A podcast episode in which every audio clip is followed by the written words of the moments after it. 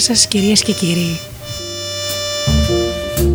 Είναι η εκπομπή «Άνθρωποι και Ιστορίες» με τη Γεωργία Άγγελη. Ζωντανά από το στούντιο Δέλτα, το ροδιόφωνο της καρδιάς μας.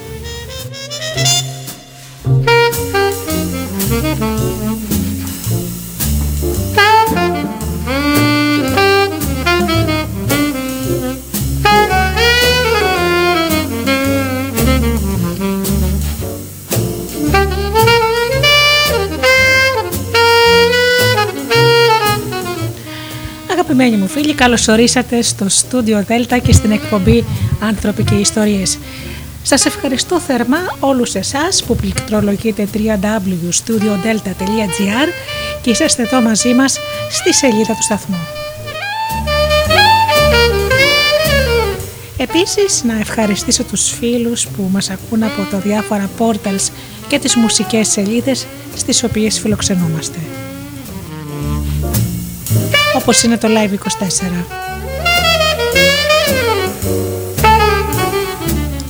Να καλωσορίσω και να καλησπερίσω τους φίλους μας που μας ακούν από κινητά και tablets και να τους πω το ευχαριστώ μου.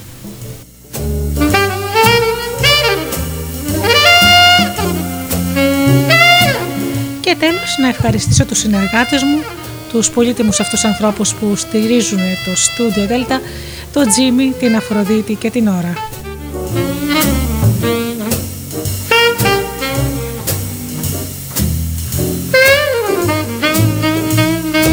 Σήμερα φίλοι μου έχουμε αφιέρωμα σε μια εξαιρετική βασίλισσα, την θρυλική Κλεοπάτρα. Θα ακουστούν διάφορα πράγματα για εκείνη.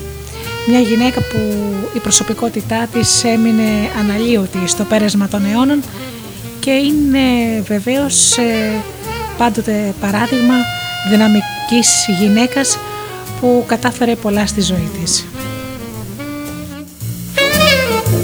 Πρώτα όμως ακούμε ένα τραγούδι της Νόρα Τζόουνς και γυρίζουμε πίσω εδώ.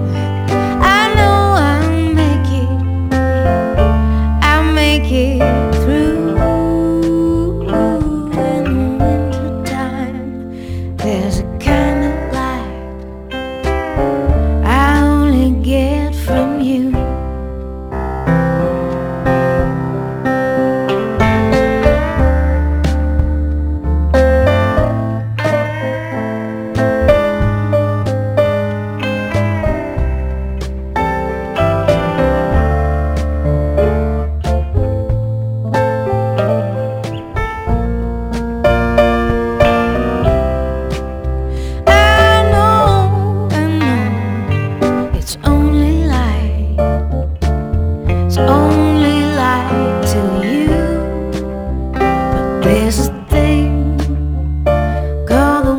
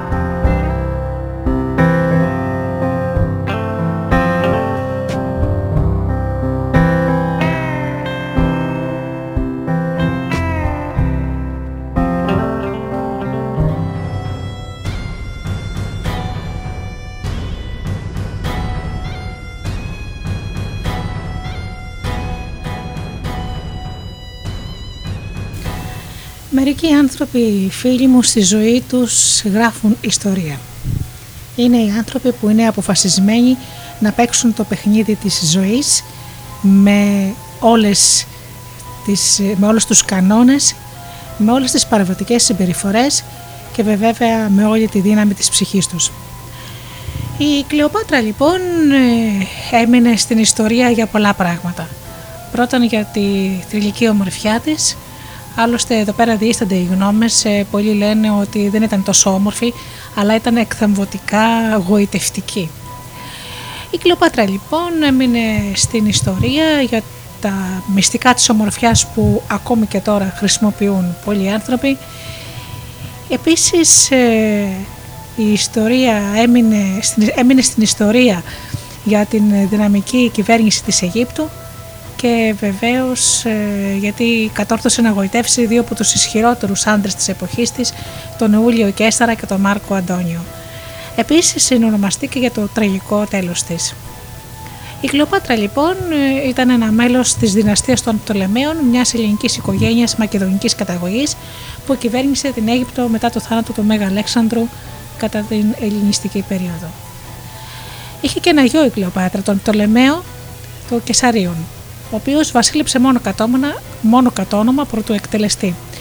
Η βασιλεία της Κλεοπάτρας σηματοδοτεί το τέλος της ελληνιστικής και την αρχή της ρωμαϊκής περίοδου στην Ανατολική Μεσόγειο.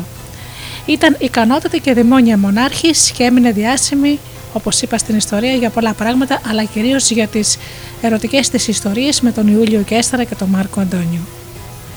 Χάρη στη φιλοδοξία και την προσωπική της γοητεία, επηρέασε καθοριστικά τη ρωμαϊκή πολιτική σε μια αποφασιστική περίοδο και κατέληξε να αντιπροσωπεύει όσο καμιά άλλη γυναίκα στην αρχαιότητα το πρότυπο της μοιραίας γυναίκας.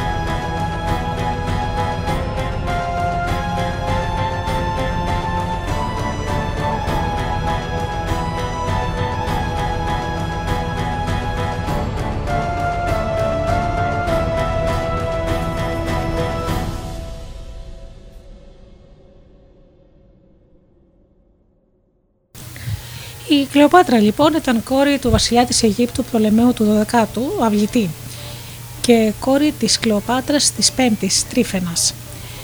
Λίγα είναι πραγματικά γνωστά για την παιδική της ηλικία, μα θα πρέπει να υπήρξε και μάρτυρας της αυξανόμενης δυσαρέσκειας του απλού λαού προς τον βασιλικό οίκο των Πτολεμαίων, που κορυφώθηκε κατά την βασιλεία του πατέρα της. Η αναρχία αυτή προέκυψε για πολλούς λόγους, ανάμεσα στους οποίους είναι φυσικός και ο ηθικός εκφυλισμός των κυβερνώντων, ο συγκεντρωτισμός της εξουσίας και η διαφθορά. Αυτά είχαν σαν αποτέλεσμα την απώλεια της Κύπρου και της Κυρηναϊκής, κάνοντας τη βασιλεία του Πτολεμαίου του 12ου μια από τις πιο ολέθριες της δυναστείας. Μετά λοιπόν το θάνατο του πατέρα της, ξεκίνησε η βασιλεία της μεγαλύτερης εν ζωή θυγατέρας του, της Κλεοπάτρας, με την οποία έμελε να λάβει τέλος η δυναστεία που ίδρυσε ο δαιμόνιος Μακεδόνας στρατηγός Πτολεμαίος ο Πρώτος, ο Λάγου, περίπου 300 χρόνια πιο πριν. Όταν η Κλεοπάτρα ανέβηκε στο θρόνο, το βασίλειό της ήδη έμοιαζε να έχει φτάσει στη δύση του. Σημαντικές επαρχίες του ήταν η Κύλη Συρία, η Κυρίνη, η Κύπρος, η οποία όπως είπαμε είχε ήδη χαθεί. Η δημοτικότητα του βασιλικού οίκου επίσης ποτέ δεν ήταν χαμηλότερη, καθώς πλέον οι Ρωμαίοι επενέβαιναν απρόσκοπτα στα εσωτερικά του κράτους, το οποίο είχε μεταλλαχθεί σε ανεπίσημη ρωμαϊκή επαρχία. Όλα έδειχναν πως οι Πτολεμαίοι θα έσβηναν άδοξα όπως οι Σελευκίδες. Λίγα χρόνια νωρίτερα, ωστόσο, η δυναστεία λίγο πριν το τέλος έμοιαζε να γνωρίζει μια τελευταία αναλαμπή δόξας, αγγίζοντας το όνειρο της κατάκτησης μιας αυτοκρατορίας μεγαλύτερης εδαφικά και από το κράτος των πρώτων Πτολεμαίων. Και επειδή η στρατιωτική δύναμη του κράτους δεν μπορούσε να παραυγεί με αυτή του Ρωμαϊκού κολοσσού, η τελευταία ηγεμόνας δεν χρησιμοποίησε όπως η πρόγονή της τη δύναμη των όπλων, αλλά μια νέα, αυτή της προσωπικής γοητείας που διέθετε σε πολύ μεγάλο βαθμό.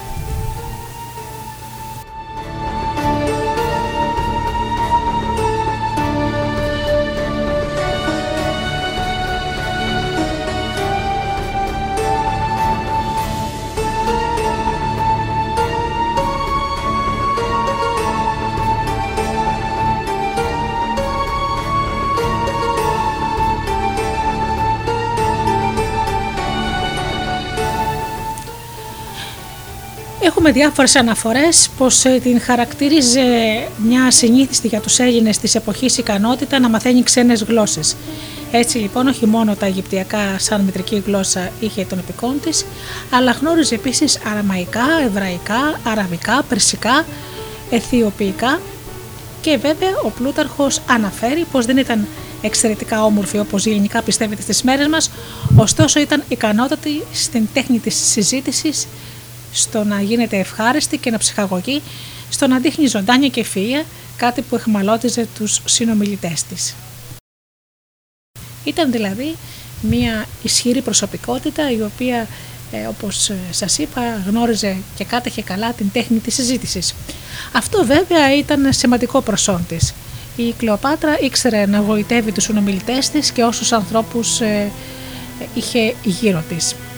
Γι' αυτό ήταν ονομαστή η προσωπικότητά της, που βέβαια αυτό την έκανε γοητευτική. Μπορεί βέβαια να μην είχε φυσική ομορφιά όπως έχουν πει, αν και λέγεται ότι είχε εξαιρετικά αρμονικά χαρακτηριστικά και ότι ήταν με τον τρόπο της όμορφη. Καμιά φορά όμως, φίλοι μου, η ομορφιά είναι κάτι υποκειμενικό. Συνήθως αυτό που γοητεύει τους ανθρώπους είναι η προσωπικότητα και όχι τόσο πολύ η ομορφιά. Βέβαια, όπως θα είναι γνωστό σε όλους σας, η ομορφιά μπορεί να γοητεύσει τους ανθρώπους, όμως πολλές φορές δεν φτάνει μόνο αυτό. Στην περίπτωση της Κλεοπάτρας λοιπόν, αυτό που υπερίσχε ήταν η μόρφωσή της, η καλλιέργειά της και η δυναμική προσωπικότητά της.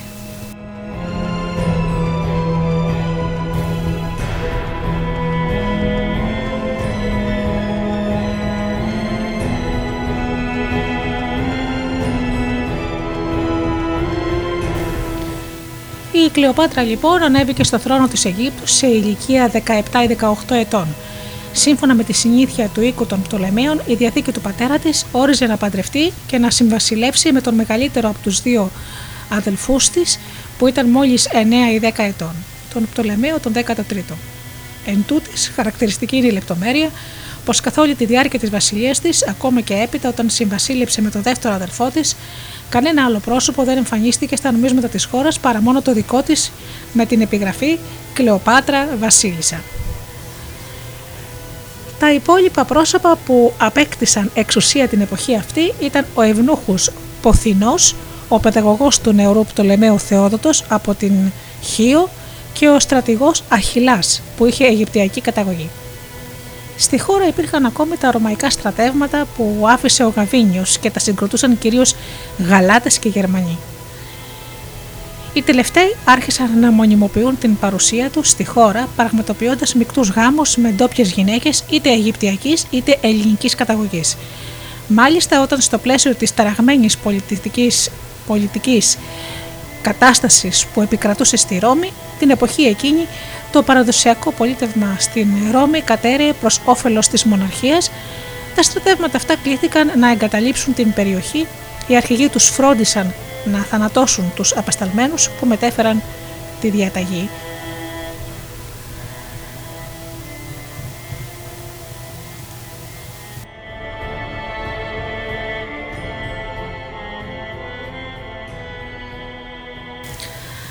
Μία νέα πολιτική αναταραχή επρόκειτο να αναστατώσει τη Μεσόγειο. Ο εμφύλιος πόλεμος ανάμεσα στον Ιούλιο Καίσαρα και τον Πομπιείο, το 49 π.Χ.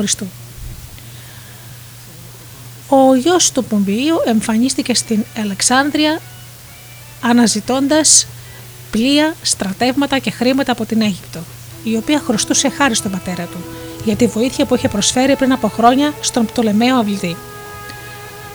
Ο νέος Πομπιείος κατόρθωσε να αποσπάσει 50 πλοία, προμήθιασε σιτηρά και 500 από τους στρατιώτες του Γαβίνιου. Μάλιστα, τα κατοπινά χρόνια, στο πλαίσιο των φημών που διαδίδονταν για την ερωτική ζωή της Κλεοπάτρας, υπόθηκε πως η σχέση του με την Κλεοπάτρα ήταν κάτι παραπάνω από διπλωματική, αν και δεν είναι δυνατό για τους σημερινούς μελετητές να ξεχωρίσουν την ιστορική αλήθεια από την σκανδαλολογία. Καθώς μεγάλωνε η πείρα και η φιλοδοξία της Κλεοπάτρας, σύντομα ήρθε σε σύγκρουση με τους αυλικούς του παλατιού, τον Ποθηνό, τον Θεόδοτο και τον Αχιλλά. Την κατηγόρησαν πως συνωμοτούσε κατά τη ζωή του αδελφού της και τελικά πέτυχαν την εκδίωξή της από την Αλεξάνδρεια. Τότε εκείνη, σε ηλικία 21 ετών, συγκέντρωσε στρατό από Άραβες πέρα από τα ανατολικά σύνορα και ετοιμάστηκε να προσπελάσει κατά της Αιγύπτου. Οι αυλικοί και ο νεαρός βασιλιάς ετοιμάστηκαν να την σταματήσουν κοντά στο Πηλούσιο.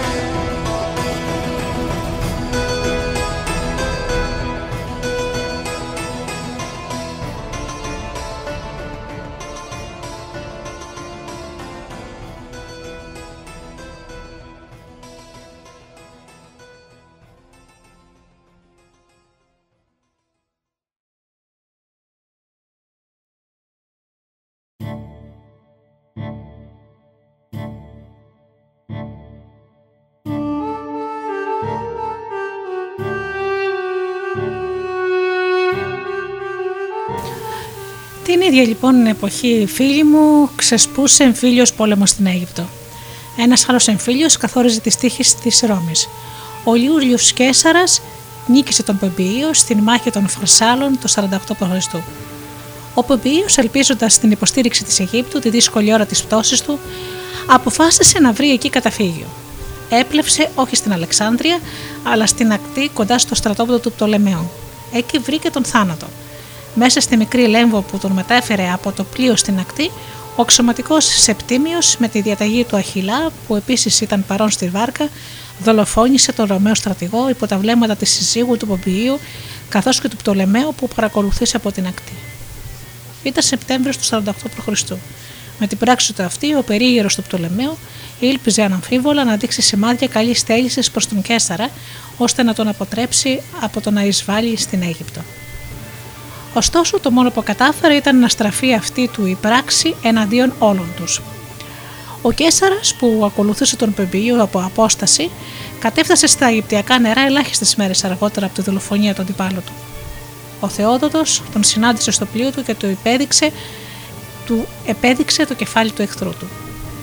Εν τούτης, αντί να φύγει ο Καίσαρας οργισμένος, όχι μόνο δεν έπλευσε μακριά, αλλά αποφάσισε να καταλάβει την πρωτεύουσα των Πτολεμαίων με τη δύναμη που είχε μαζί του. Αποβιβάστηκε στην Αλεξάνδρεια, παρέλασε στους δρόμους κρατώντας ψηλά τα εμβλήματα της Ρώμης και εγκαταστάθηκε στο παλάτι. Ο λαός βέβαια δεν έμεινε ασυγκίνητος από το γεγονός. Αντίθετα, σύντομα ξέσπασαν ταραχές στους δρόμους και όσοι στρατιώτες του Καίσαρα βρίσκονται απομονωμένοι δολοφονούνταν. Με το βασιλικό ζεύγος να βρίσκεται μακριά από την πόλη και συγκεκριμένα στα σύνορα, όντως παραταγμένοι ο ένας εναντίον του άλλου, ο Καίσαρας, αντιπροσωπεύοντας τη Ρώμη, διεκδίκησε το δικαίωμα να διευθετήσει το ζήτημα. Κάλεσε και τους δύο ενώπιόν του με την απέτηση να διαλύσουν πρώτα τον εχθρό τους. Ο μεν Ποθηνός πήρε τον νεαρό Πτολεμαίο και επέστρεψε στην πόλη, αφήνοντας όμως τον στρατό του σε αναμονή υπό τη διοίκηση του Αχίλα. Η Κλεοπάτρα είχε να αντιμετωπίσει τότε ένα δύσκολο ερώτημα. Πώς θα μπορούσε να φτάσει ενώπιον του Καίσαρα χωρίς να τη δολοφονήσουν οι εχθροί της στη διαδρομή? Και γι' αυτό το λόγο ο έμπιστός της, απολότερος από τη Σικελία, τη μετέφερε με βάρκα στην πόλη και την έβαλε κρυφά στα διαμερίσματα του Καίσαρα, τυλιγμένη σε ένα χαλί. Ο θρύλος θέλει τον Καίσαρα να βρει και την κίνηση αυτή τόσο χαριτωμένη, υπό το έκπληκτο βλέμμα των αντιπάλων της, την έκανε ερωμένη του και ήταν αυτός ο άντρας που θα έκρινε τις τύχεις του.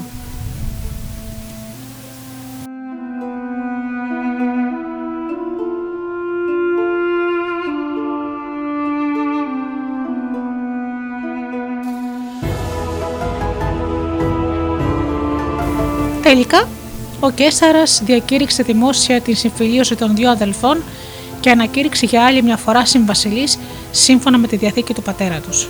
Ωστόσο, στην πόλη η δυσαρέσκεια προς την ανοιχτή επέμβαση της πόλης συνεχιζόταν υποδαβλιζόμενη από τον Ποθηνό και τον Αχιλά που είχαν ακόμη υπό τη διοίκησή τους ολόκληρο στρατό. Ο στρατός αυτός αποτελούταν από 20.000 άντρες, σημαντικό ποσοστό των οποίων ήταν πεπειραμένοι στρατιώτες ή είχαν εκπαιδευτεί με το ρωμαϊκό τρόπο. Εκτός από τους Γερμανούς και τους Γαλάτες του Γαβίνιου, περιελάμβανε μεγάλο αριθμό προσφύγων και φυγάτων σκλάβων από την Ιταλία και τη Δύση, αλλά και συμμοριτών και πειρατών από τη Μικρά Ασία και τη Συρία, από μινάρια του στρατού που διέλυσε κάποια στιγμή μετά από πολλά χρόνια πριν πολλά χρόνια ο Πομπίος. Η κακομεταχείριση δύο αποσταλμένων του, ο ένας θανατώθηκε και ο άλλος μόλις που γλίτωσε, σήμαινε νέο πόλεμο για τον Καίσαρα, ο οποίος έμεινε γνωστός ως Αλεξανδρινός πόλεμος. Από τη Συρία ερχόταν στρατεύματα για να τον βοηθήσουν, αλλά μέχρι να φτάσουν ο Καίσαρας βρέθηκε σε δύσκολη θέση γιατί η δύναμη που είχε στα χέρια του ήταν κατά πολύ μικρότερη αυτής των αντιπάλων του.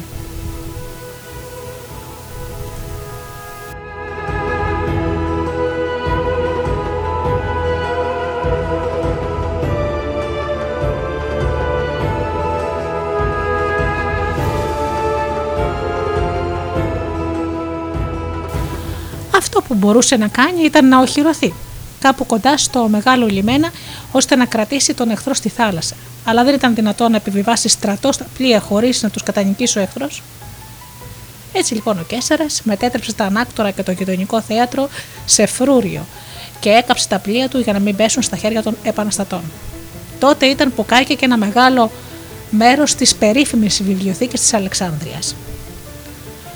Το βασιλικό παλάτι, ο βασιλιάς και η βασίλισσα αλλά και τα δύο μικρότερα παιδιά του αυλητή παρέμειναν στα χέρια του Καίσαρα. Η μικρότερη κόρη του, η Αρσινόη Τέταρτη, σε ηλικία 15 ετών, κατάφερε να διαφύγει από το παλάτι με τη βοήθεια του ευνούχου που την φρόντιζε και που ονομαζόταν Γανιμίδης. Στα τέλη του φθινοπόρου του 48 κατέφυγε στο στρατόπεδο του Αχιλά, ο οποίος είχε κατορθώσει να διαφύγει από τα ανάκτορα, ενώ ο Ποθηνός θανατώθηκε από τον Καίσαρα. Ο Αχιλλάς τελικά ήρθε σε ρήξη με τον Γανιμίδη και έτσι έχασε τη ζωή του με διαταγή της Αρσινόης. Ο επιτιθέμενος στρατός υπό τις διαταγές του Γανιμίδη πλέον άσκησε μεγάλη πίεση στον Καίσαρα. Κατάφερε μάλιστα να αποκόψει την παροχή του νερού από την μαραιότητα λίμνη, αλλά ο Καίσαρας αντιμετώπισε το πρόβλημα ανοίγοντας πηγάδια. Σε μια προσπάθεια να καταλάβει την λωρίδα γης που ένωνε τον την γη Σοφάρο με την Ενδοχώρ, ο Καίσαρας έχασε 400 λεγιονάριους. Ο ίδιος σώθηκε κολυμπώντας προς το πλοίο του. Τότε οι Αλεξανδρινοί άρχισαν διαπραγματεύσεις, υποσχόμενοι πως αν ο Καίσαρας τους έστειλε τον νερό βασιλιά, θα ανέτρεπαν την Αρσινόη και θα δεχόταν την εξουσία του Πτολεμαίου. Ο Καίσαρας δεν εμπιστεύτηκε αυτές τις υποσχέσεις, ωστόσο για λόγους πολιτικής ελευθέρωσε το αγόρι. Πράγματι, μόλις εκείνο πήγε στο στρατόπεδο των Αλεξανδρινών, τέθηκε επικεφαλής του αγώνα κατά των Ρωμαίων. Τελικά, οι δυνάμεις που ο Καίσαρας περίμενε έφτασαν στην Αίγυπτο. Επρόκειτο για μια δύναμη υπό τη διοίκηση του Μηθριδάτη της Περγάμου, έναν άντρα ελληνικής και γαλατικής καταγωγής που προσέκυθο στον Καίσαρα. Ανάμεσά τους ήταν και μια δύναμη 3.000 Εβραίων υπό τις διαταγές του Αντίπατρου. Ο Μηθριδάτης πέρασε στην έρημο με αφετηρία την Παλαιστίνη, πήρε το Πηλούσιο, κινήθηκε κατά μήκος του ανατολικού κλάδου του Νείλου με προορισμό τη Μέμφυδα και από εκεί και κάτω κατά μήκος του δυτικού κλάδου στην Αλεξάνδρεια. Οι Αλεξανδρινοί αποπειράθηκαν να τον σταματήσουν προτού ενωθεί με τις λεγιώνες του Καίσαρα, αλλά ο τελευταίος νικήθηκε ταχύτατα γύρω από την λίμνη Μαρεότιδα και έτσι οι ενωμένες ρωμαϊκές δυνάμεις επιτέθηκαν στους Αλεξανδρινούς που είχαν εγκατασταθεί στο ποτάμι. Τη δεύτερη μέρα είχαν καταλάβει τη θέση και μεγάλο μέρος του Αλεξανδρινού στρατού Γαλάτες, Γερμανοί, Ασιάτες, Ρωμαίοι, Ιταλοί, Έλληνες και Αιγύπτιοι, ο οποίος βέβαια στρατός εξοντώθηκε. Όταν η σφαγή έλαβε τέλος, ο νεαρός Πτολεμαίος ο 13ος δεν βρέθηκε πουθενά. Αναφέρθηκε πως το πλοίο με το οποίο αποπειράθηκε να δραπετεύσει γέμισε τόσο με φυγάδες που τελικά βυθίστηκε.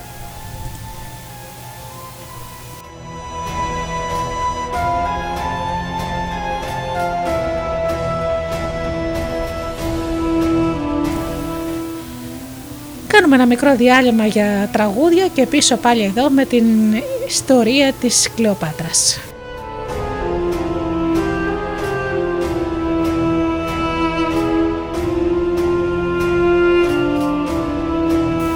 Το επόμενο τραγούδι, μια αλλαγή πρόκειται να γίνει, είναι αφιερωμένο στον φίλο ακροατή Γιάννη, τον οποίο ευχαριστούμε πάρα πολύ για την προτίμηση και την αγάπη που δείχνει στις εκπομπές και ιδιαιτέρως στο «Άνθρωποι και Ιστορίες». I was born by the river in a little tent.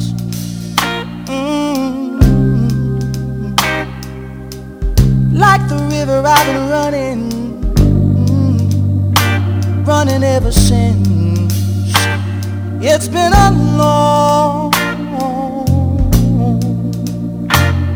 long time coming, but I know change gonna come. Oh, yes it will. It's been too hard living, but I'm a to die, 'cause I don't know what's up there beyond the sky. It's been a long time coming, but I know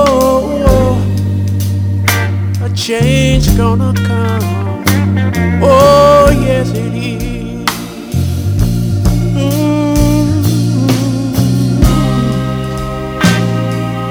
Then I go to my brother,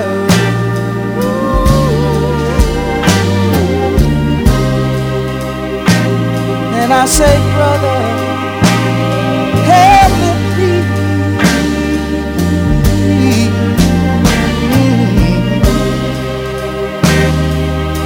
But he wind up knocking me back down on the knee. Oh, there been times that I thought I could last for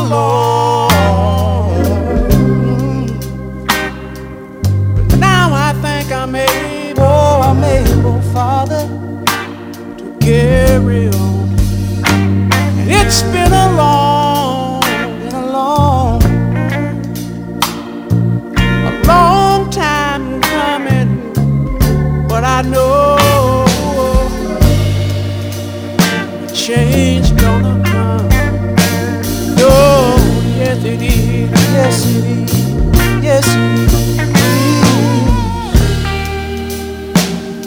please. Said I know that a change is gonna come one day. I know a change gonna come. Yes it is. I know. Said life can be hard. Oh yeah. And times can get rough, but still I know. I know. Still I know. I change.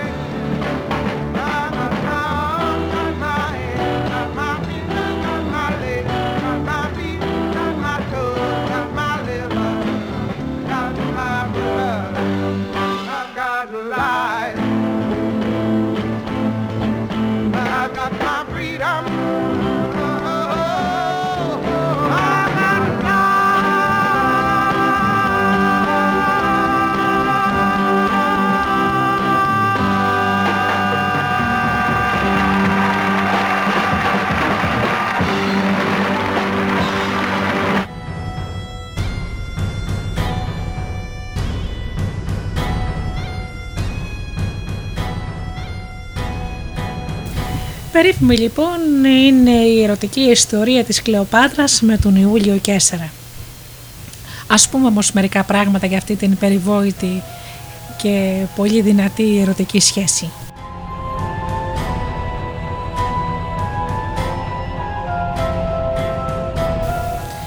Πρέπει να πούμε πως παρόλο η Κλεοπάτρα έχει γίνει αντιπαθή στους υπηκόους τους γιατί συντάχθηκε με τον Ρωμαίο, αναγκάστηκαν αυτοί να τη δεχτούν ως βασίλισσα υπό τον πίεση του Καίσαρα. Με τον Πτολεμαίο το 13ο να έχει χαθεί πλέον βασιλιάς, ανακηρύχθηκε ο νεότερος αδελφός τους, ο Πτολεμαίος ο 14ος, που τότε ήταν 12 ετών. Οι Αρσινόοι λοιπόν εστάλει στη Ρώμη έτσι ώστε όταν μελλοντικά διοργανώταν ο θρίαμβος του Καίσαρα στην πόλη, η πριγκίπισσα να παρελάσει αλυσοδεμένη πίσω από το άρμα του. Όσο για τον ίδιο τον Καίσαρα, παρά το γεγονός ότι οι πολιτικές περιστάσεις απαιτούσαν άμεση αναχώρησή του, δεν βιάστηκε να εγκαταλείψει ένα ευχάριστο χειμώνα στα πλευρά της Κλεοπάτρας στην Αίγυπτο. Έκαναν μαζί μια μεγάλη περιοδία αναψυχής στον Ήλο, στο πολυτελές της πλοίο, μέχρι και τα σύνορα με την Αιθιοπία, επισκεπτόμενοι ναούς και μνημεία των αρχαίων φαραώ, όπου η παλαιά θρησκεία τελούνταν ακόμη βάση των αρχαίων εθήμων. Ήταν πια Απρίλης όταν ο Καίσαρας αναχώρησε από την Αλεξάνδρεια με προορισμό τη Συρία. Στην Αλεξάνδρεια άφησε 3 λεγεώνες υπό τη διοίκηση του Ρουφίνου για να εξασφαλίσει την παραμονή της Κλεοπάτρας στο θρόνο. Πρέπει να ήταν περίπου την εποχή αυτή που ο Καίσαρας απέδωσε την Κύπρο και μάλιστα στους Πτολεμαίους. Στις 23 του Ιουνίου του 47 π.Χ. η Κλεοπάτρα έφερε στον κόσμο τον γιο όπως διακήρυξε του Καίσαρα. Αυτό αποτελούσε σκάνδαλο για τους Ρωμαίους όσο και για τους Έλληνες της Αιγύπτου. Ωστόσο εκείνη χωρίς καμιά αναστολή του έδωσε το όνομα του Καίσαρα. Οι Αλεξανδρινοί τον ονόμασαν Πτολεμαίο 15ο Καισαρίωνα, που είναι υπό μία έννοια υποτιμητικό επικοριστικό, κάτι σαν μικρός Καίσαρ. Οι Αιγύπτιοι ιερείς διακήρυξαν πως ήταν ο γιος του Θεού Ουρά, που ήρθε στην Κλεοπάτρα με μορφή του Καίσαρα.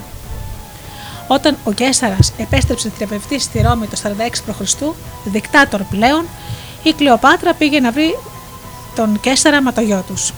Δεν διέμενε ωστόσο στο κέντρο της πόλης, αλλά στην εξοχική κατοικία του Καίσαρα, στην άλλη όχθη του Τίβερη, και μαζί της είχε φέρει τον αδελφό της, τον Πτολεμαίο τον 14ο, καθώς και τους θησαυρούς. Στους αριστοκράτες επισκέπτες της επεδείκνυε βασιλική συμπεριφορά και αναφερόταν ως η βασίλισσα. Ο Καίσαρας της εφιέρωσε ένα χρυσό άγαλμα στο νεόκτιστο ναό της Βένους Σέντριξ, θεότητας αντίστοιχης με την ελληνική Αφροδίτη, από την οποία η Ιουλία γενεά υποστήριζε πως καταγότανε. Στα μάτια των Ρωμαίων όμως η βασίλισσα δεν ήταν παρά μια τυχοδιώκτρια, ερωμένη και όχι σύζυγος του δικτάτορα. Άλλωστε ο ίδιος είχε ήδη νόμιμη σύζυγο την Καλπουρνία, αν και δεν είχε νόμιμους απογόνους από εκείνη. Όπως λοιπόν διαφαινόταν, ο ρωμαϊκός κόσμος βάντιζε προς μια μεγάλη αλλαγή, η ρωμαϊκή δημοκρατία. Επρόκειται να παραδώσει τη θέση της σε μια μοναρχία ελληνιστικού τύπου με τον Καίσαρα βασιλιά, η οποία θα περιελάμβανε όλες τις φυλές του γνωστού κόσμου, Ιταλούς, Έλληνες, Αιγύπτιους, Γαλάτες, Ισπανούς και Ασιάτες. Και σαν απόδειξη της αποτείναξης της ρωμαϊκής παράδοσης και της οικουμενικότητας του νέου βασιλείου, τι θα μπορούσε να είναι καταλληλότερο από την ένωσή του με μία απόγονο της πανίσχυρης Αλεξανδρινής Αυτοκρατορίας? Η Κλεοπάτρα μπορούσε να δει τον εαυτό της ως μία αυτοκράτερα του κόσμου, του οποίου η Αίγυπτος δεν θα αποτελούσε παρά μία επαρχία, και αυτή της αυτοκρατορίας διάδοχος θα ήταν ο γιος της, στον οποίο ενώθηκε με το πτολεμαϊκό και ρωμαϊκό αίμα.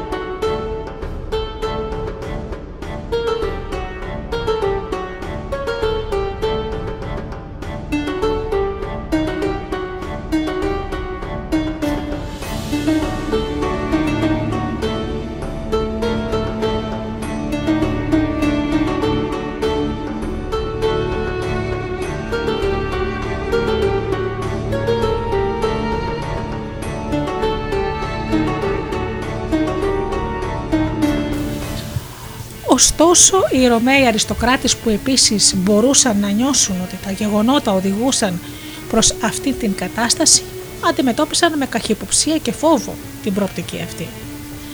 Έτσι, στις Ιδούς του Μαρτίου του 44 π.Χ., το εγχειρίδιο του Βρούτου και των άλλων συνωμοτών έδωσαν τέλος στα όνειρα της Κλεοπάτρας. Η δολοφονία του Καίσαρα την έθετε σε τρομερό κίνδυνο. Έτσι, εγκατέλειψε την πόλη το επόμενο 15ήμερο και επέστρεψε στο βασίλειό της, του Νείλου, ελπίζοντας πως εκεί θα ήταν ασφαλής. Μαζί της, όπως φανερώνουν αρχαιολογικά ευρήματα, πρέπει να επέστρεψε και ο αδελφός της, ο Πτολεμαίος ο 14ος, ο οποίος όμως άφησε την τελευταία του πνοή λίγο αργότερα. Ο Πορφύριος αναφέρει πως εκείνη συνέβαλε στο θάνατό του, ενώ ο Ιώσιπος θεωρεί πως τον δηλητηρίασε. Ο Δίον Κάσιος αναφέρει ότι λίγο μετά την επιστροφή της η Κλεοπάτρα ανακήρυξε συμβασιλιά της το γιο της. Το γεγονός επιβεβαιώνουν μια σειρά από αρχαιολογικά ευρήματα όπως επιγραφές και στήλες με απεικονίσεις της Κλεοπάτρας και του Καισαρίωνα. Από την Αίγυπτο η Κλεοπάτρα παρακολουθούσε τα χρόνια που ακολούθησαν τα γεγονότα που συγκλώνιζαν το ρωμαϊκό κόσμο μετά το θάνατο του Ιουλίου Καίσαρα, μέχρι τη νίκη του Μάρκου Αντώνιου και του Οκταβιανού Καίσαρα στη μάχη των Φιλίππων το φθινόπωρο του 42 π.Χ., η βασίλισσα της Αιγύπτου δεν έδωσε την βοήθειά της ούτε στο στρατόπεδο των νικητών, ούτε σε αυτό των ετημένων. Η πολιτική της να μην επεμβαίνει όσο η κατάσταση ήταν αμφίροπη μπορεί να έμοιαζε προσεκτική και ασφαλής, ωστόσο την εξέθεσε στις διαθέσεις των νικητών. Ίσως εκείνοι να περίμεναν μια πιο ενεργή της ανάμειξη στα γεγονότα που σχετιζόταν με τη δύναμη και τη μνήμη του νεκρού εραστή της. Ωστόσο, η Κλεοπάτρα είχε το δικό της τρόπο να βρίσκει τη θέση της στον πολιτικό κόσμο. Ήταν άλλωστε μια προσωπικότητα, όπως είπαμε, πολύ ισχυρή και ήξερε πολύ καλά από τα παιχνίδια της πολιτικής.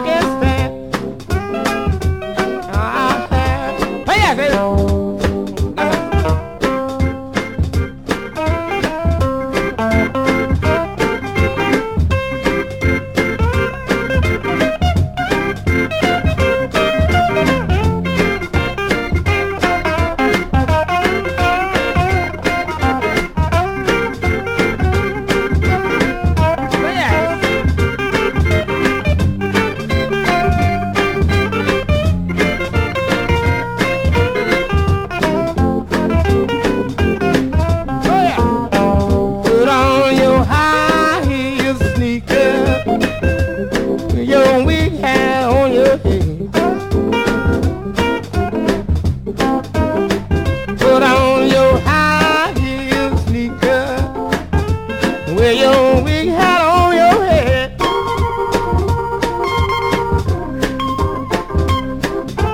Know you're gonna be your eyes. I'm pretty sure you're gonna knock him dead.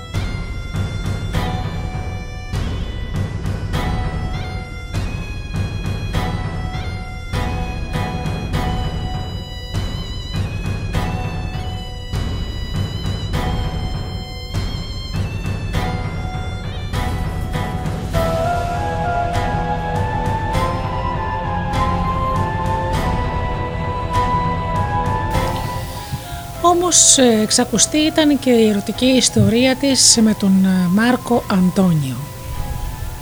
Μετά την νίκη στους Φιλίππους, ο Μάρκος Αντώνιος έγινε κύριος του Ανατολικού τμήματος της Ρωμαϊκής Επικράτειας. Στην Έφεσο λοιπόν λίγους μήνες μετά δοξάστηκε ως ενσάρκωση του Διόνυσου.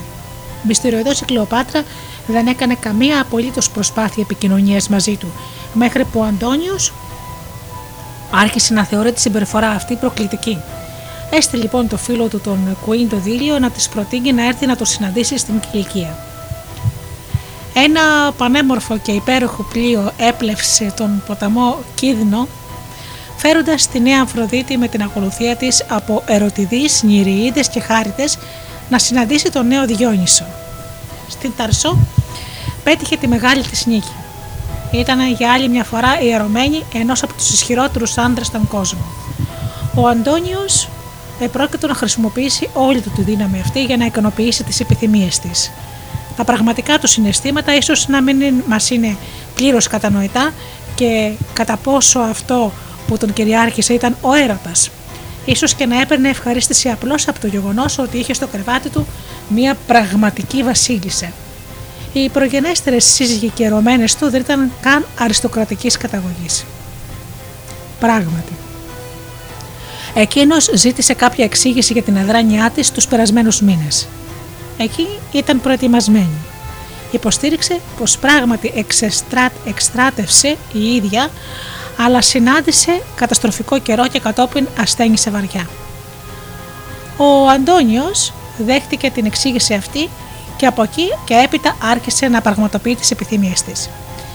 Αρχικά να θανατώσει πρόσωπα που αποτελούσαν κίνδυνο για εκείνη.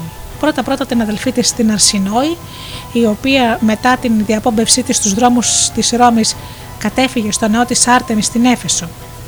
Εκεί δολοφονήθηκε για να ικανοποιήσει το μίσος της αδελφής της. Επόμενο θύμα ήταν ένας άντρας που υποστήριξε πως ήταν ο χαμένος της αδελφός, ο Πτολεμαίος ο 13ος. Ακόμη ο διορισμένος κυβερνήτης της Κύπρου που παρήχε βοήθεια στον Κάσιο. Ο Αντώνιος πέρασε το χειμώνα του 41 με 40 π.Χ. στην Αίγυπτο, παραδομένος κατά τον Πλούταρχο σε εξωτικές απολαύσεις. Υπάρχουν αρκετές αναπιβεβαίωτες αλλά και διάσημες ιστορίες για την Κλεοπάτρα και μια από αυτές είναι η παρακάτω. Σε ένα από τα εξυζητημένα δείπνα που μοιράστηκε με τον Αντώνιο, έβαλε ένα στοίχημα μαζί του πως θα μπορούσε να ξοδέψει ένα ανήκουστο χρηματικό ποσό για ένα δείπνο. Εκείνος το δέχτηκε. Την επόμενη νύχτα εκείνη έδωσε ένα κανονικό δείπνο χωρίς κάτι το θεαματικό. Ο Αντώνιος την κορόιδεψε γι' αυτό, οπότε εκείνη ζήτησε να της φέρουν το δεύτερο πιάτο που αποδείχτηκε να είναι ένα κύπελλο με δυνατό ξύδι. Έβγαλε ένα από τα αμύθι της αξίας μαργαριταρένια σκουλαρίκια της, το έριξε στο ξύδι, το άφησε να διαλυθεί και ήπια το μείγμα. Η πρώτη μαρτυρία για το γεγονός προέρχεται από τον Πλίνιο τον Πρεσβύτερο, κοντά στα 100 χρόνια μετά την εποχή που θα έπρεπε να συνέβη το γεγονός. Το ανθρακικό ασβέστιο στα μαργαριτάρια πράγματι διαλύεται στο ξύδι, ωστόσο με πολύ αργούς ρυθμούς. Και ενώ η γυναίκα του Φουλβία αγωνιζόταν γι' αυτόν στη Ρώμη, ο Αντώνιος διασκέδαζε σαν έφηβος στην Αλεξάνδρεια και οι Πάρθοι αναγόρευσαν τον Ρωμαίο στρατηγό Λαβιεινό, αυτοκράτορα Συρίας. Στη Συρία και τη Μικρά Ασία, υπό τον Ρωμαίο αποστάτη Λαβιεινό, την άνοιξη του 1040 π.Χ., ο Αντώνιος έφυγε από την Αίγυπτο με προορισμό την αρχαία Αθήνα, όπου και συνάντησε τη σύζυγό του Φουλβία, η οποία πέθανε στη Σικιώνα λίγες εβδομάδες αργότερα. Όταν πλέον έφτασε στην Ιταλία, η διαμάχη του με τον Οκταβιανό διευθετήθηκε και η φιλία του σφραγίστηκε με γάμο ανάμεσα στον Αντώνιο και τη χήρα αδελφή του Οκταβιανού, την Οκταβία. Οι ανατολικές επαρχίες του δόθηκαν επισήμως ως περιοχή εξουσίας, μα εκείνος παρέμεινε στη Ρώμη έως το τέλος του 39 π.Χ., διευθετώντας το όποιο θέμα διαμέσου των στρατηγών του, οι οποίοι και απέκρουαν την εισβολή των Πάρθων.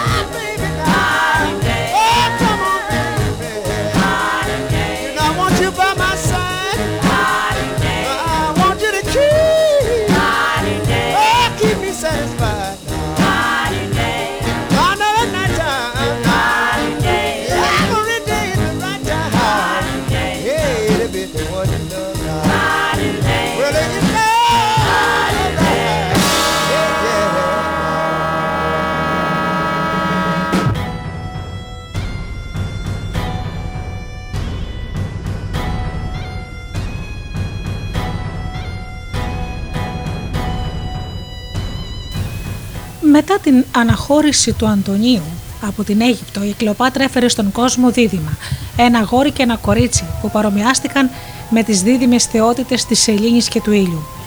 Έτσι ονομάστηκαν Αλέξανδρος Ήλιος και Κλεοπάτρα Σελήνη. Ο Αντώνιος έφυγε από την Ιταλία το 39 π.Χ., ώστε να μεταφερθεί στο σπίτι του στην Αθήνα, στο πλάι της συζύγου του της Οκταβίας. Δεν κινήθηκε ανατολικότερα παρά το 36 π.Χ., οπότε και πήγε στη Συρία χωρίς τη σύζυγό του για να οδηγήσει ο ίδιος μια μεγάλη εκστρατεία κατά των Πάρθων. Ωστόσο, είχε επιθυμήσει να ξανασμίξει με την Κλεοπάτρα και επιπροσθέτως είχε την ανάγκη την οικονομική στήριξη της Αιγύπτου. Κάλεσε κοντά του τη βασίλισσα στη Συρία και ο δεσμός τους συνεχίστηκε. Απέκτησαν ακόμη ένα γιο, τον Πτολεμαίο φιλάδελφο. Η Κλεοπάτρα εξακολουθούσε να απαιτεί εδάφη για το βασίλειό της. Η Παλαιστίνη, κάποτε επαρχία των Πτολεμαίων, τώρα ήταν η επικράτεια του Ηρώδη, του Ιδουμαίου βασιλιά των Ιουδαίων, τον οποίο ο Αντώνιος θεωρούσε ισχυρό σύμμαχο για να τον προδώσει τις παραμονές του πολέμου με τους Πάρθους. Ωστόσο, την ικανοποιούσε με μικρότερες παραχωρήσεις στην Ασία και στα νησιά. Στους πρόποδες του Λιβάνου, σε μια περιοχή με το όνομα Χαλκής, ηγεμόνας ήταν ο Λυσανίας. Η Κλεοπάτρα του προσήψε διάφορες κατηγορίες και έτσι το βασίλειό του πέρασε στα χέρια της. Επίσης, της δόθηκε η φοινικική ακτή ως τη Σιδώνα, περιοχή που επίσης κάποτε ανήκε στους Πτολεμαίους. Ακόμη μια περιοχή πλούσια σε εξηλία κέντρου στην Κιλικία και μια άλλη περιοχή στην Κρήτη. Τέλος, δάση πλούσια σε πολύτιμη ξυλία κοντά στην Ιεριχώ, με τον Ηρώδη να ονομάζεται επιστάτης των συμφερόντων της στην περιοχή. Η Κλεοπάτρα συνόδευσε τον Αντώνιο στην εκστρατεία του μέχρι και τον ποταμό Εφράτη και κατόπιν επέστρεψε διαμέσου της Συρίας. Με την ευκαιρία επισκέφθηκε τα νέα της εδάφη. Ο Ηρώδης την συνόδεψε μέχρι και τα σύνορα της Αιγύπτου. Οι δυο τους ήταν θανάσιμοι εχθροί, ωστόσο με δεδομένη την κατάσταση κράτησαν μια τυπική ευγένεια. Στην Αίγυπτο η κεφαλή του Αντωνίου άρχισε να εμφανίζεται στα νομίσματα, αν και όχι με τον τίτλο του βασιλιά. Η εκστρατεία του Αντώνιου στην Παρθία ήταν αποτυχημένη. Επανέκτησε τη Συρία με τα υπολείμματα του στρατού του. Η Κλεοπάτρα τον συνάντησε στη Φινίκη με εφόδια για τους ταλαιπωρημένους του άντρες. Επέστρεψαν μαζί στην Αίγυπτο τις αρχές του 35 π.Χ. Κατά τη διάρκεια του ίδιου έτους, ο Αντώνιος ξεκίνησε από την χώρα του Νείλου για μια δεύτερη εκστρατεία κατά των Πάρθων, στην οποία η Κλεοπάτρα τον συνόδευσε μέχρι τη Συρία. Στο μεταξύ, η Οκταβία αναχώρησε από τη Ρώμη φέρνοντας ενισχύσεις και εφόδια για το στρατό του άντρα της, μια κίνηση που θα μπορούσε και να αποτελεί παγίδα του Οκτωβιανού. Όταν εκείνη έφτανε στην Αθήνα, τη συνάντησε ένα γράμμα με το οποίο ο Αντώνιος της παρήγγειλε να μην προχωρήσει περισσότερο. Αυτός ο δημόσιος εξευτελισμός έκανε τον πόλεμο ανάμεσα στον Οκταβιανό και τον Αντώνιο να μοιάζει βέβαιος στο κοντινό μέλλον. Από τη Συρία, ο Αντώνιος, αντί να συνεχίσει την εκστρατεία του στην Ανατολή, επέστρεψε στην Αίγυπτο με την Κλεοπάτρα για άγνωστους λόγους. Το 34 π.Χ. ο Αντώνιος εξεστράτευσε και πάλι, αυτή τη φορά όχι κατά της Παρθίας αλλά κατά της Αρμενίας. Είχε την καλή τύχη να επιστρέψει νικητής με πολλά λάφυρα και το βασιλιά της Αρμενίας αιχμάλωτο. Καμιά θεαμβική πομπή δεν είχε ως τότε διεξαχθεί πουθενά άλλου παρά στην Ιερά Οδό στην πόλη της Ρώμης, όπου όριζε η Ιερά Παράδοση. Προς μεγάλη οργή των Ρωμαίων, ο Αντώνιος πραγματοποίησε τον θρίαμβό του σε κεντρικό δρόμο της Αλεξάνδρειας μπροστά στο χρυσό θρόνο της Κλεοπάτρας, τιμώντας την σαν θεά. Λίγες μέρες μετά, μια ακόμη προκλητικότερη τελετή έλαβε χώρα στο γυμνάσιο. Σε μια ασημένια πλατφόρμα, ο Αντώνιος και η Κλεοπάτρα κάθισαν σε δύο χρυσούς θρόνους, με τη βασίλισσα του Νείλου αυτή τη φορά ντυμένη αιγυπτιακά ως προσωποποίηση της Ίσιδος. Τα βασιλικά τέκνα κάθονταν σε θρόνους λίγο χαμηλότερα. Πρώτα ο Πτολεμαίος ο 15ος Κεσαρίων Κέσαρ, συμβασιλέας της μητέρας του, κατόπιν τα παιδιά του Αντωνίου, ο Αλέξανδρος Ήλιος με ένδυμα Μήδο βασιλιά, ο Πτολεμαίος Φιλάδελφος με μακεδονικό ένδυμα, καυσία, χλαμίδα και κρεπίδες, και η Κλεοπάτρα Σελήνη. Κηρύχτηκε πως από εδώ και στο εξής η Κλεοπάτρα θα ονομαζόταν Βασίλισσα των Βασιλέων και ο γιος της ο Κεσαρίων ως νόμιμος διάδοχος του Ιούλιο Κέσταρα, θα ονομαζόταν βασιλεύς των βασιλέων. Ο Αλέξανδρος Ήλιος ονομάστηκε Μέγας Βασιλεύς της Αρμενίας και όλων των ανατολικών επαρχιών των εδαφών του Μεγάλου Αλεξάνδρου που θα κατακτούταν στο μέλλον μέχρι την Ινδία. Ο Πτολεμαίος Φιλάδελφος, βασιλιάς της Συρίας και της Μικράς Ασίας, και η μικρή Κλεοπάτρα Σελήνη, βασίλισσα της Κυρηναϊκής. Η Κλεοπάτρα αυτή τη φορά υποδιόταν τη θεά περισσότερο από ποτέ και καθώς δεν της αρκούσε πλέον ο τίτλος θεά Φιλοπάτορ, τον οποίο και διατηρούσε έως τότε, τώρα διεκδίκησε τον τίτλο Νέα Ίσης ή θεά Νεοτέρα. Μια αρχαία θεά δηλαδή που επέστρεψε στη γη στο πρόσωπο μιας σύγχρονης γυναίκας ή μια σύγχρονη γυναίκα ανάλογης λάμψης με μια αρχαία θεά. Συνήθιζε πλέον να εμφανίζεται σε σημαντικές εκδηλώσεις, ντυμένη με τα ρούχα της Ίσιδος. 10 χρόνια μετά την πρώτη της προσπάθεια να γίνει αυτοκράτορα του κόσμου, η Κλεοπάτρα είχε την απίστευτη ευτυχία να αγγίξει το όνειρο αυτό για δεύτερη φορά. Σε περίπτωση που ο Αντώνιος αναδεικνυόταν νικητής στη διαμάχη του με τον υιοθετημένο του γιο τον Καίσαρα,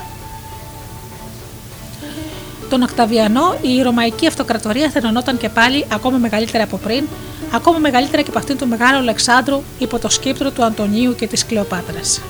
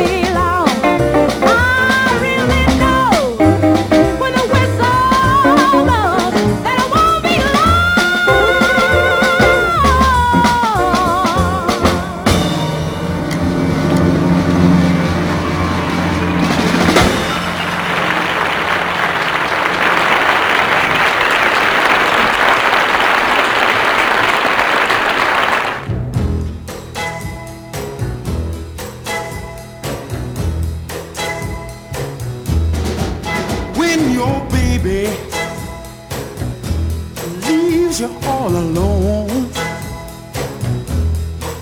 and nobody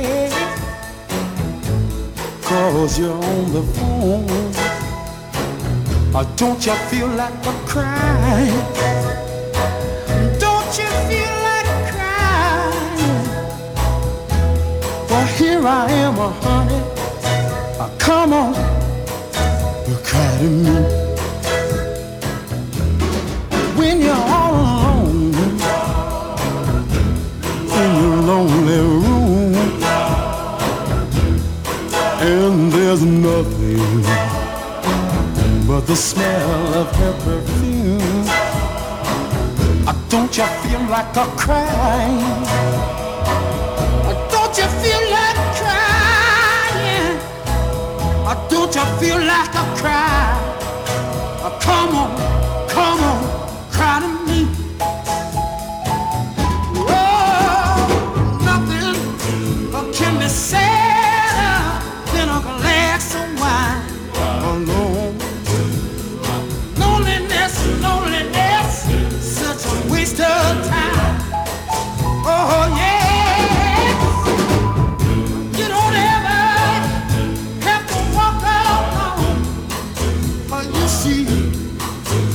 Come on, take my hand, baby, won't you walk with me?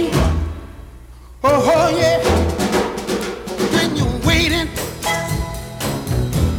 for a voice to come in the night,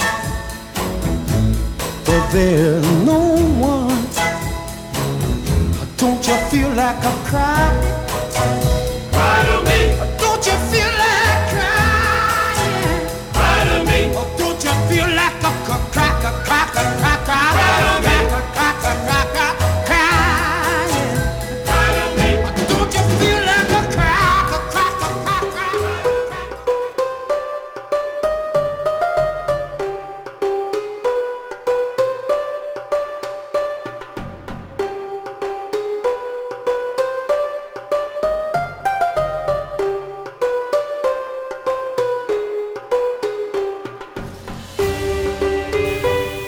Ιστορικός είναι και ο θάνατος της αγαπημένη μου φίλη της Κλεοπάτρας. Με πολλές ιστορικές πηγές, η Κλεοπάτρα, η τελευταία βασίλισσα της αρχαίας Αιγύπτου, που όπως είπαμε κυβέρνησε μετά το θάνατο του Μεγάλου Αλεξάνδρου, κατά τη διάρκεια της ελληνιστικής περίοδου αυτοκτόνησε επιτρέποντας ένα δηλητηριώδες φίδι να τη δαγκώσει και να πεθάνει.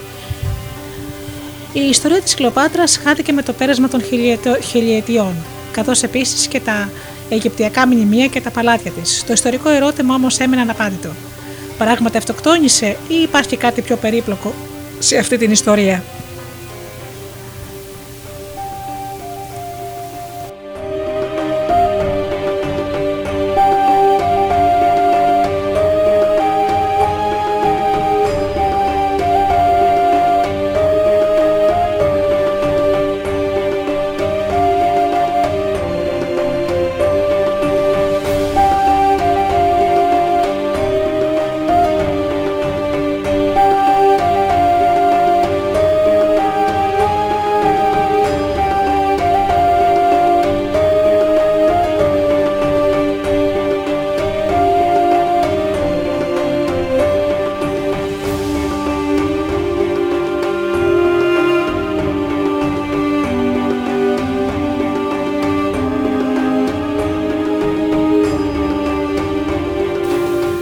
Να πούμε ότι ο Μάρκος Αντώνιος αυτοκτόνησε όταν αιτήθηκε στη μάχη του Άκτιο, που θα πούμε για αυτό μερικά λόγια λίγο πιο μετά, από τον Οκταβιανό, και στη συνέχεια το ίδιο έπραξε και η Κλεοπάτρα μετά τη νίκη του.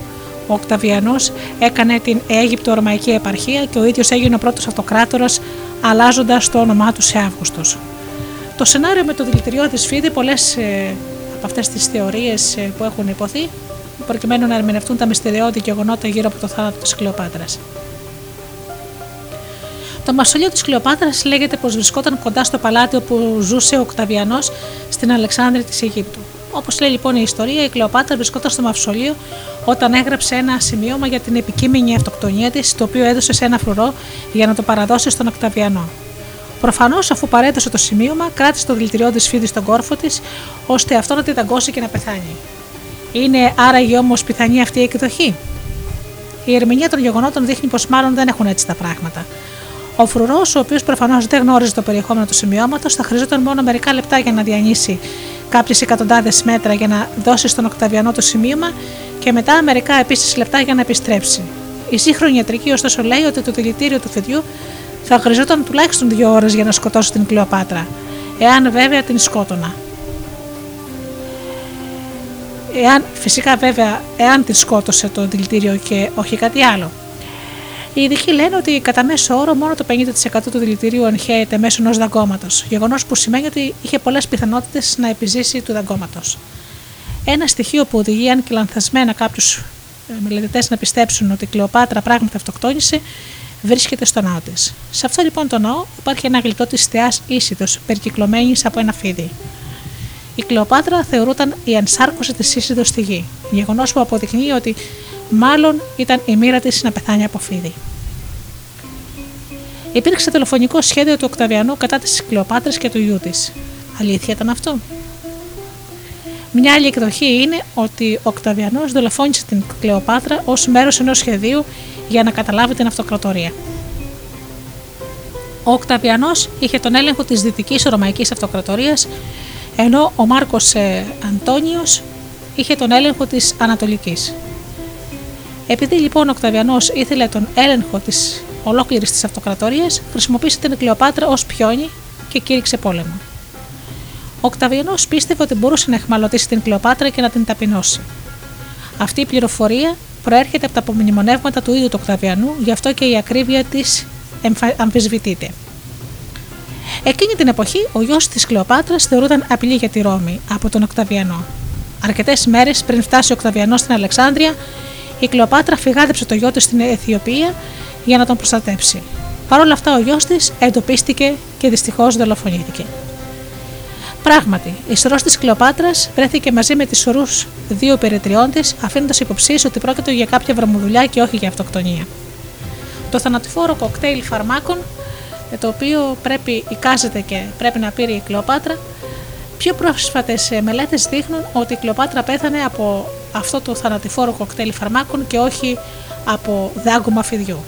Σύμφωνα με τον Κριστόφ Σάφερ, έναν Γερμανό ιστορικό και καθηγητή στο Πανεπιστήμιο της Τρίερ, οι αρχαίοι πάπεροι δείχνουν πως οι Αιγύπτιοι γνώριζαν πάρα πολλά γύρω από τα δηλητήρια και μάλιστα ένας πάπερος έλεγε ότι η Κλεοπάτρα είχε γνώσεις επί του θέματος. Είναι λοιπόν πολύ πιθανό αυτό το φάρμακο να της χορηγήθηκε από κάποιον άλλον και όχι από το δικό της χέρι. Σήμερα πλέον φαίνεται ότι ο θάνατος της Κλεοπάτρας εξακολουθεί να αποτελεί μυστήριο, αφού δεν υπάρχουν επαρκή στοιχεία για τις τελευταίες της ώρες. Ωστόσο, υπάρχουν βάσιμοι λόγοι να αμφισβητούμε πλέον τη μέχρι σήμερα γνωστή εκδοχή του θανάτου της.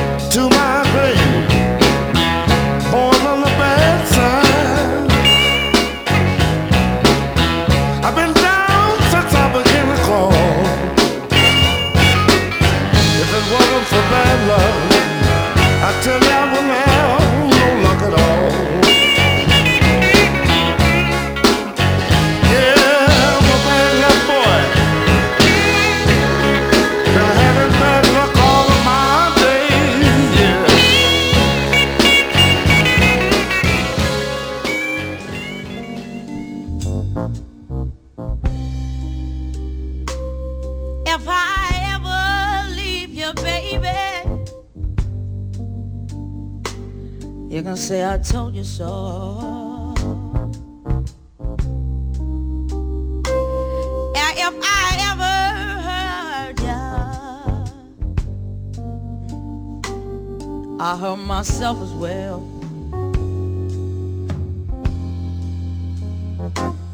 Now is there any way for a man to carry on? Do you think I want my loved one gone? Said I love you. More than you'll ever know. More than you'll ever know.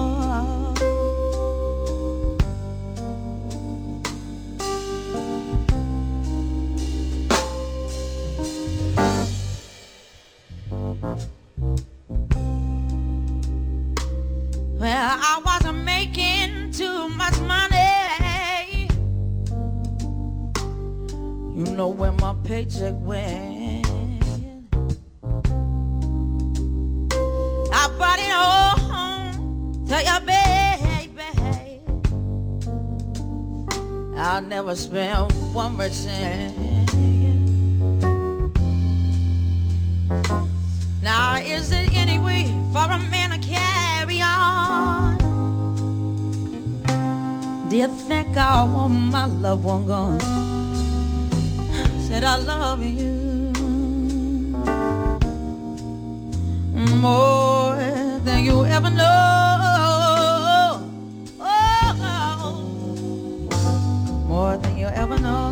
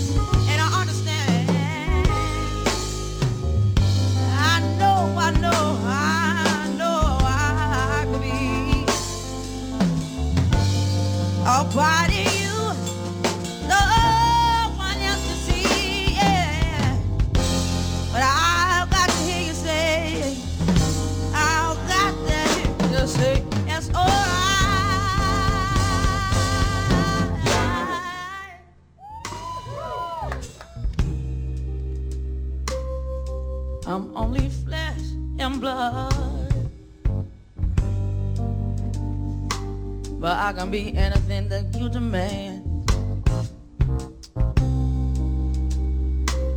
I could be king of everything,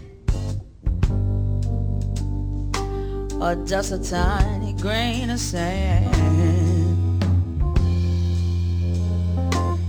Now is there any way for a man to carry on?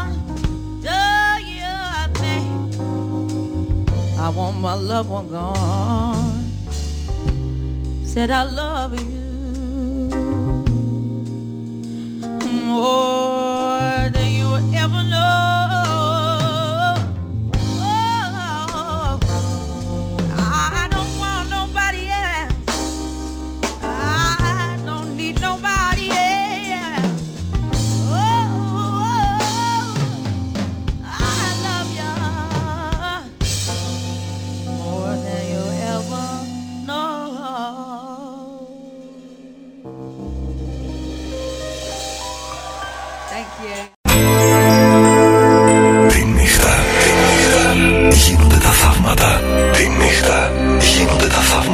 Studio Delta.gr.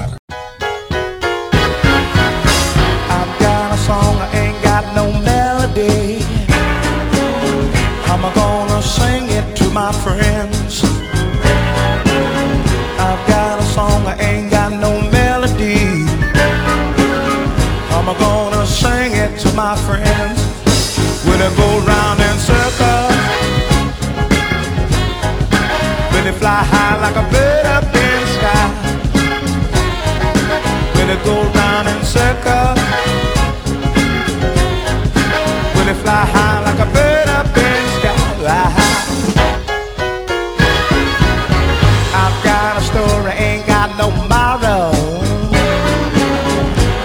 like I win every once in a while.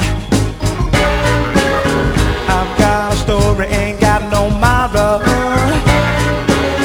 Let the bad guy win every once in a while. When it go round in circles, when it fly high like a bird up in the skyline, when it go round in circles, when it fly high like a bird up in the sky. I gotta dance, ain't got no steps, no. I'm gonna let the music move me around. I've gotta dance, I ain't got no steps.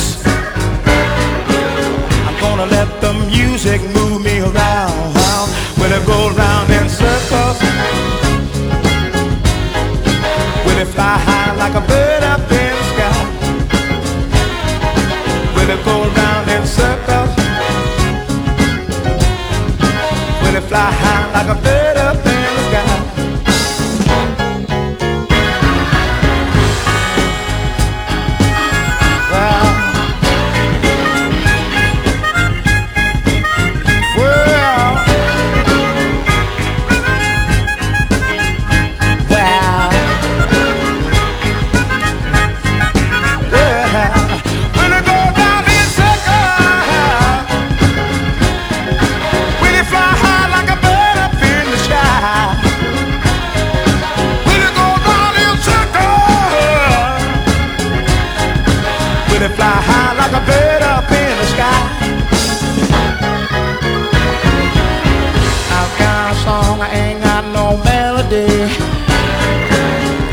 I'm gonna sing it to my friends.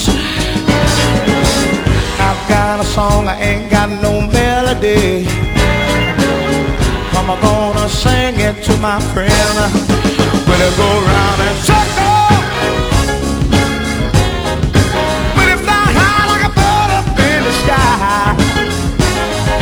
Will it go round in circles?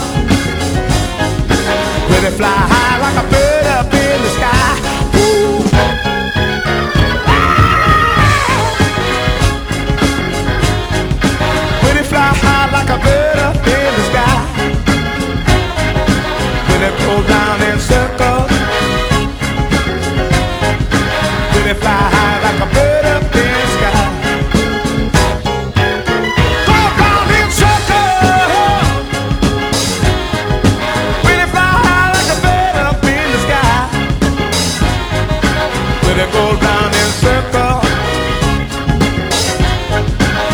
Fly high like a bird up in the sky. Woo!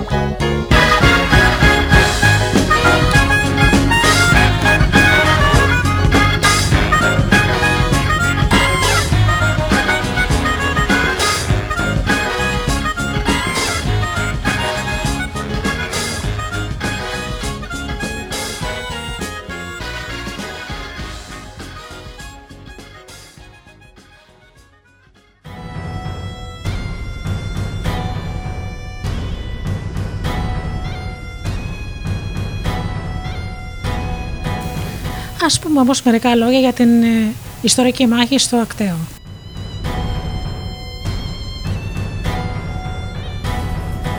Μαχία του Ακτίου.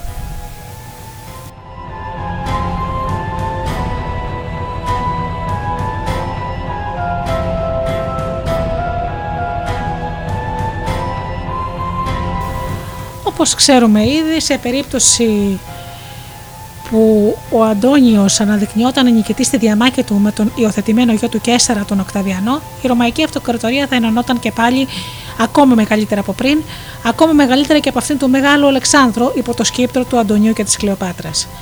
Αλλά για να πραγματοποιηθούν όλα αυτά έπρεπε να εξοντωθεί στο το εμπόδιο που λεγόταν Οκταβιανός. Η ίδια η πόλη της Ρώμης ήταν διαιρεμένη ανάμεσα στους δύο αντιπάλους, κάτι που εκδηλωνόταν με οδομαχίες.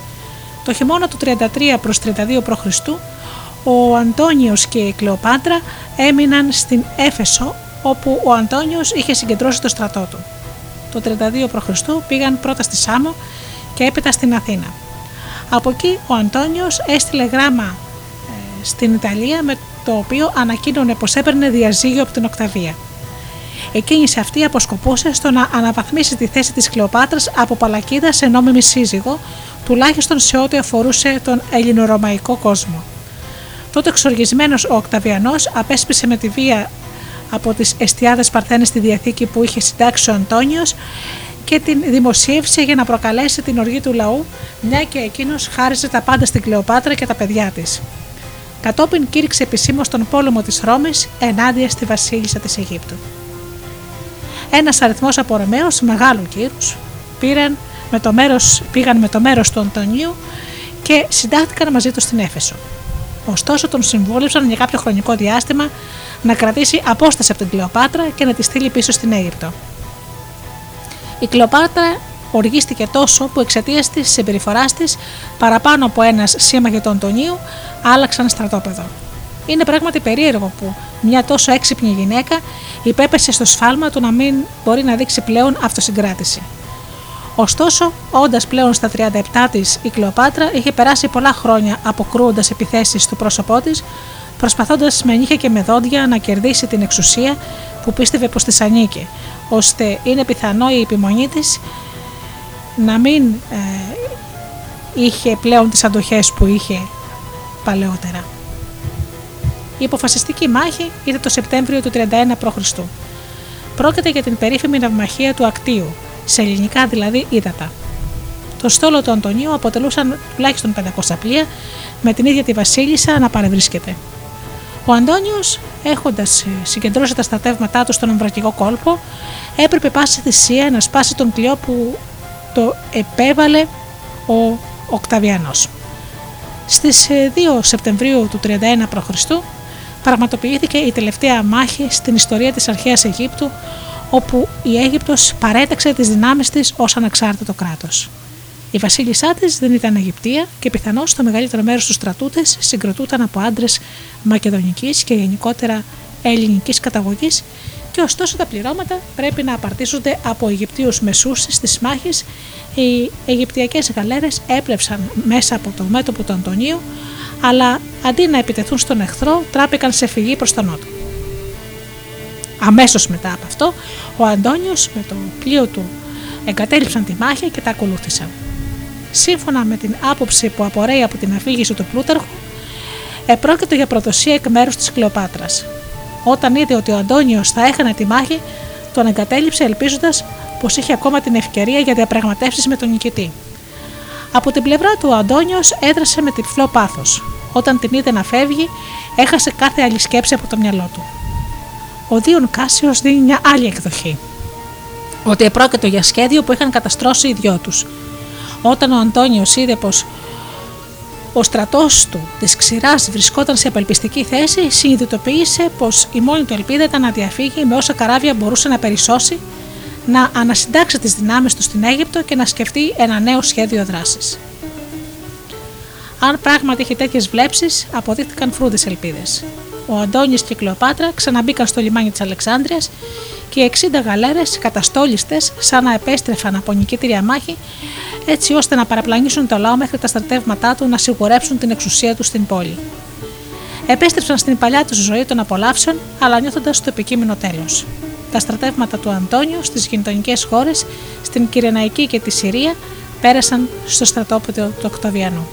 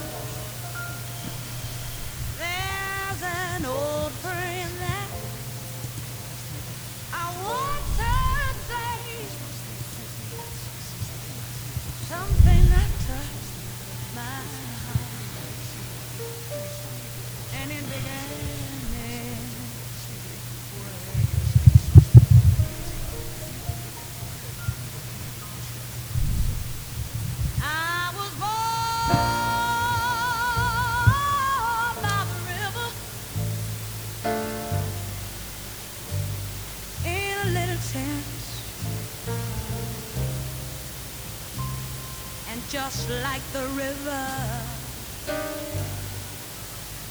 I've been running ever since.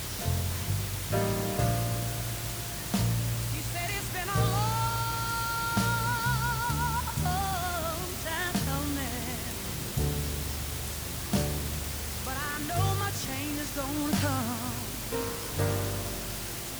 Oh yeah.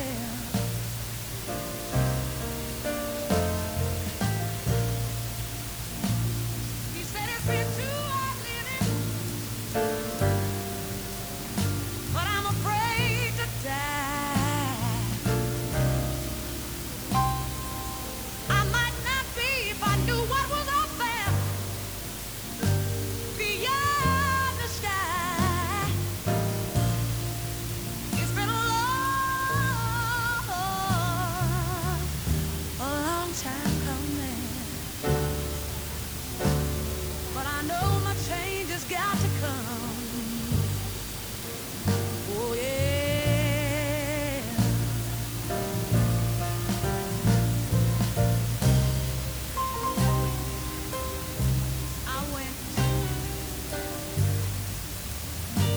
To my brother,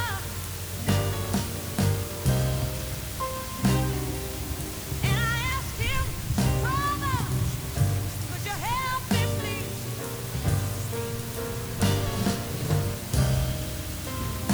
He said, good sister,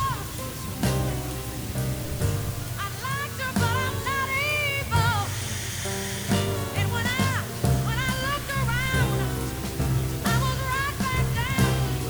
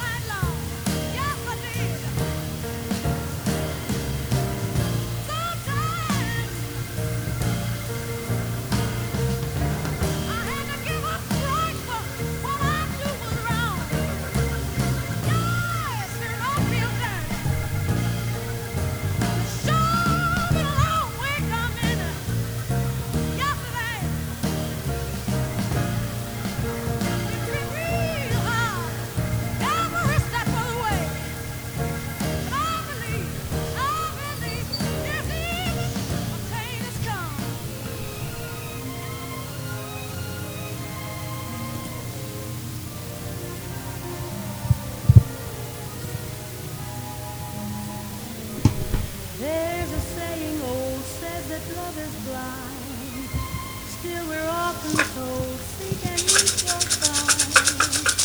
So I'm going to seek a certain life I've had in mind. Looking everywhere, haven't found him yet. He's a big affair I cannot forget. Only man I ever think of with.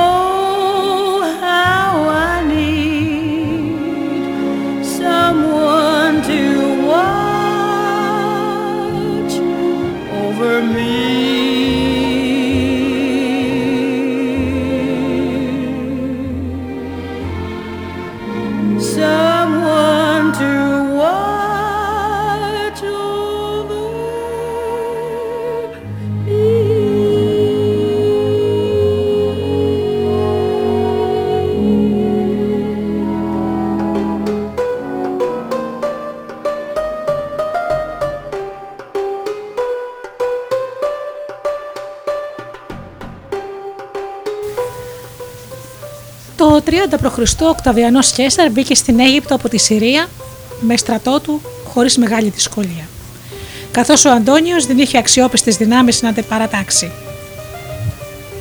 Όταν έφτασε στα τείχη της Αλεξάνδρειας, η Κλεοπάτρα κλείστηκε σε ένα ταφικό μνημείο κάπου στην πόλη, δίνοντας στον Αντώνιο την εντύπωση ότι αυτοκτόνησε.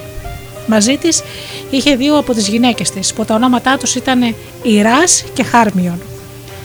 Ο Αντώνιος κατάφερε χτύπημα στον εαυτό του με το σπαθί του, αλλά δεν πέθανε προτού μπει στο μέρος όπου κρυβόταν η Κλεοπάτρα. Κανείς δεν ξέρει τι συνέβη εκεί παρά μονάχα τη βασίλισσα και οι δύο γυναίκες. Όταν οι Ρωμαίοι έφτασαν εκεί, βρήκαν απλώς το άψυχο σώμα του. Ο Οκταβιανός εισήλθε σαν νικητής στην Αλεξάνδρεια την 1η Αυγούστου του 30 π.Χ. Εκεί συναντήθηκε με την βασίλισσα στο παλάτι των Πτολεμαίων. Αργότερα υπόθηκε ότι η Κλεοπάτρα στο 40ο έτος της ηλικίας της προσπάθησε για άλλη μια φορά να αποπλανήσει τον νέο κατακτητή, αλλά δεν τα κατάφερε μπροστά στην ψυχρή αδιαλαξία του νεαρού Καίσαρα. Ωστόσο, είναι πιθανό αυτή η εκδοχή της ιστορίας να ήταν παρά ένα μεταγενέστερο κατασκεύασμα με σκοπό να παγιώσει την εικόνα της Κλεοπάτρας ως ξεδιάντροπης πόρνης. Αυτό που είναι σίγουρο είναι πως ο καθένας τους προσπάθησε να επιληφθεί στον άλλον και πως ο Οκταβιανός δεν επιθυμούσε το θάνατό της, τουλάχιστον όχι προτού την διαπομπεύσει στη Ρώμη ώστε να αποδείξει το θρίαμβό του. Ο θάνατος της Κλεοπάτρας θα αιχμαλωτήσει πάντα τη φαντασία των ανθρώπων, καθώς απομυθοποιήθηκε στις ταινίες και τα λογοτεχνικά κείμενα. Στην πράξη καλύπτεται από μυστήριο. Το γεγονός είναι σίγουρο πως κάποια μέρα βρέθηκε νεκρή ντυμένη με τα βασιλικά της ενδύματα. Η ιστορία που κυκλοφόρησε στη Ρώμη τις επόμενες εβδομάδες ήταν ότι κατάφερε να της σταλούν μυστικά μία ή δύο ασπίδες, ένα είδος οχιάς, στις οποίες επέτρεψαν να τενταγκώσουν. Η Ιράς επίσης βρέθηκε νεκρή στα πόδια της κυρίας της, ενώ η Χάρμιον στα πρότια του θανάτου. Φίδι δεν βρέθηκε στο δωμάτιο, αλλά την αιτία του θανάτου της φανέραιναν τα μικρά σημάδια από δάγκωμα που βρέθηκαν στο σώμα της.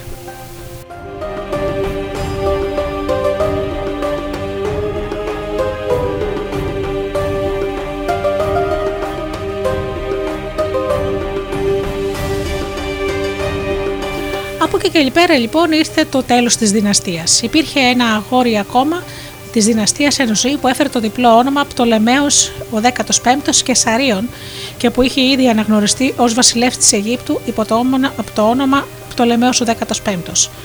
Πριν το θάνατο της μητέρας του είχε εσταλεί κρυφά με τον Έλληνα δασκαλό του στην Βερινίκη, μια πόλη στην Ερυθρά Θάλασσα.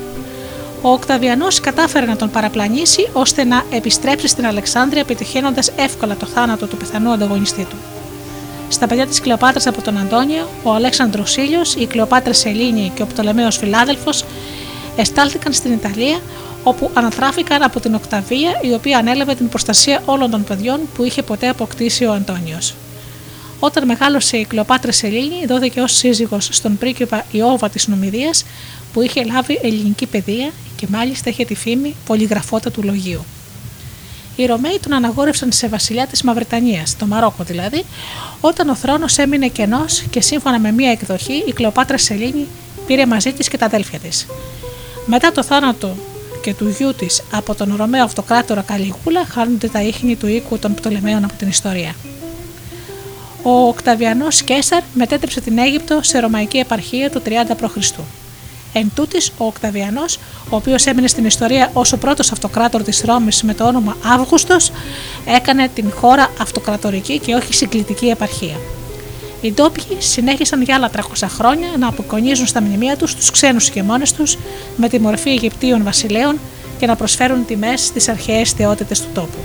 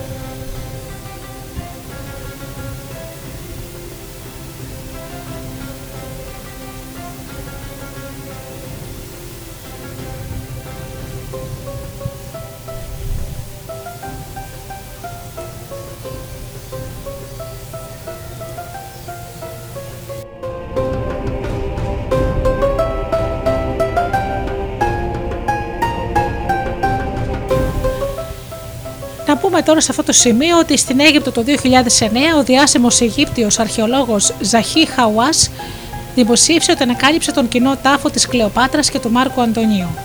Με μια ομάδα 12 αρχαιολόγων και 70 εξκαφέων, ο 60χρονος Ζαχί Χαουάς, διευθυντής των αρχαιοτήτων της Αιγύπτου και των πυραμίδων της Γκίζας, ανασκαφέας της όασης του Μπαχαρίγια και ένας από τους κορυφαίους Αιγυπτιολόγους του κόσμου, ξεκίνησε την αναζήτηση για τον τάφο της Μεγάλης Βασίλισσας.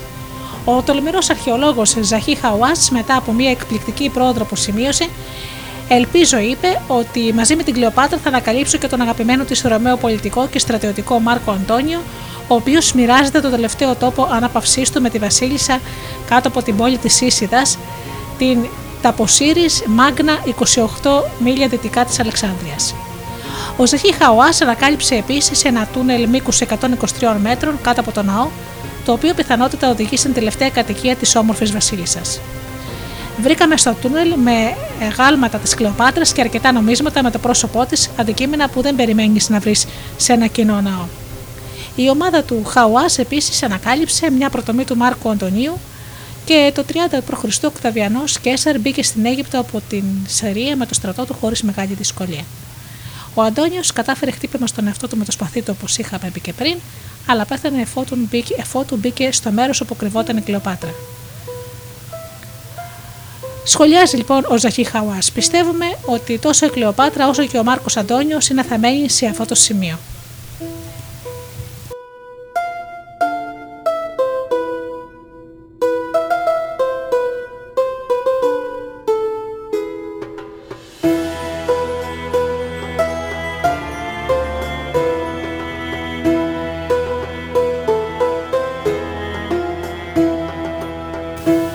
Ζωή λοιπόν γεμάτη από πολιτικά παιχνίδια, μεγάλους έρωτες και παιδιά που με τη σειρά τους αντιπροσώπευσαν την εξουσία της Κλεοπάτρας.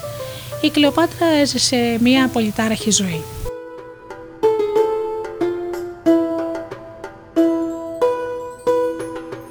Έως σήμερα την έχουμε ως παράδειγμα ισχυρής γυναίκας, η οποία είναι άκρως γοητευτική και που μπορεί να πετύχει τα πάντα.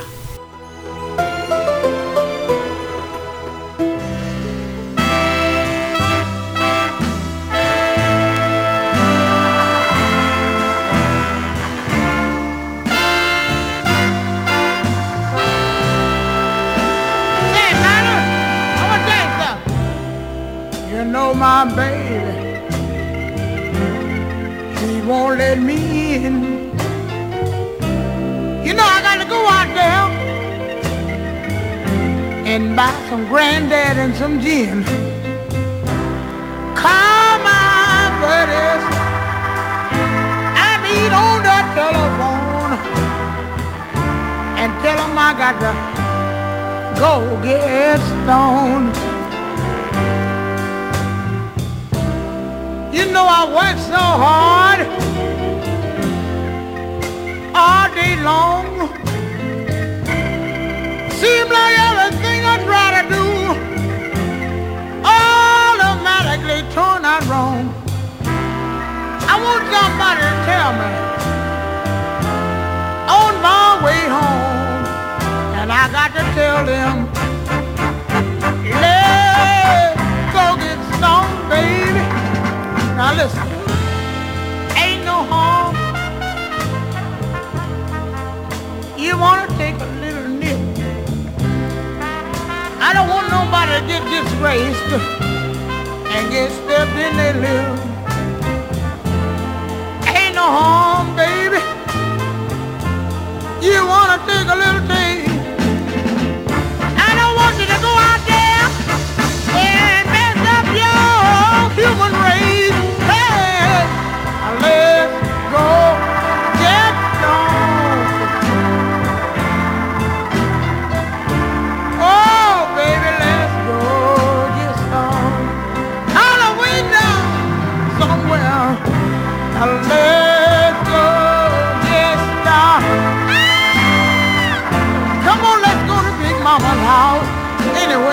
Anywhere, let's go get stoned. Come on now, Jerry, let me hear from you. for me, baby.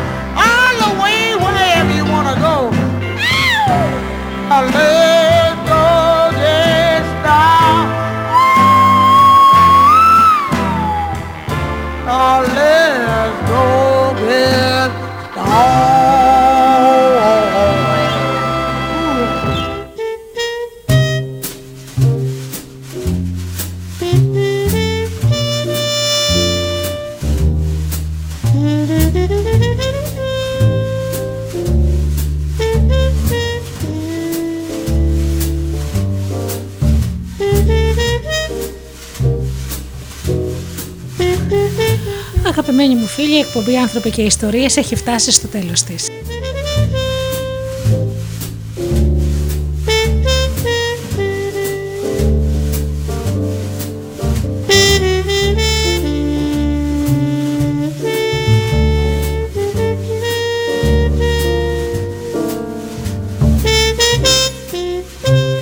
Να σας ευχαριστήσω θερμά όλους εσάς που ήσασταν εδώ μαζί μου στο στούντιο Δέλτα και κάναμε 2 ώρες συντροφιά. Εγώ θα ανανεώσω το ραντεβού μας για την άλλη Παρασκευή. Έως τότε, αγαπημένοι μου φίλοι, σας εύχομαι να είσαστε καλά, να περνάτε καλά και αγαπήστε τον άνθρωπο που βλέπετε κάθε μέρα στον καθρέφτη. Καλό σας βράδυ.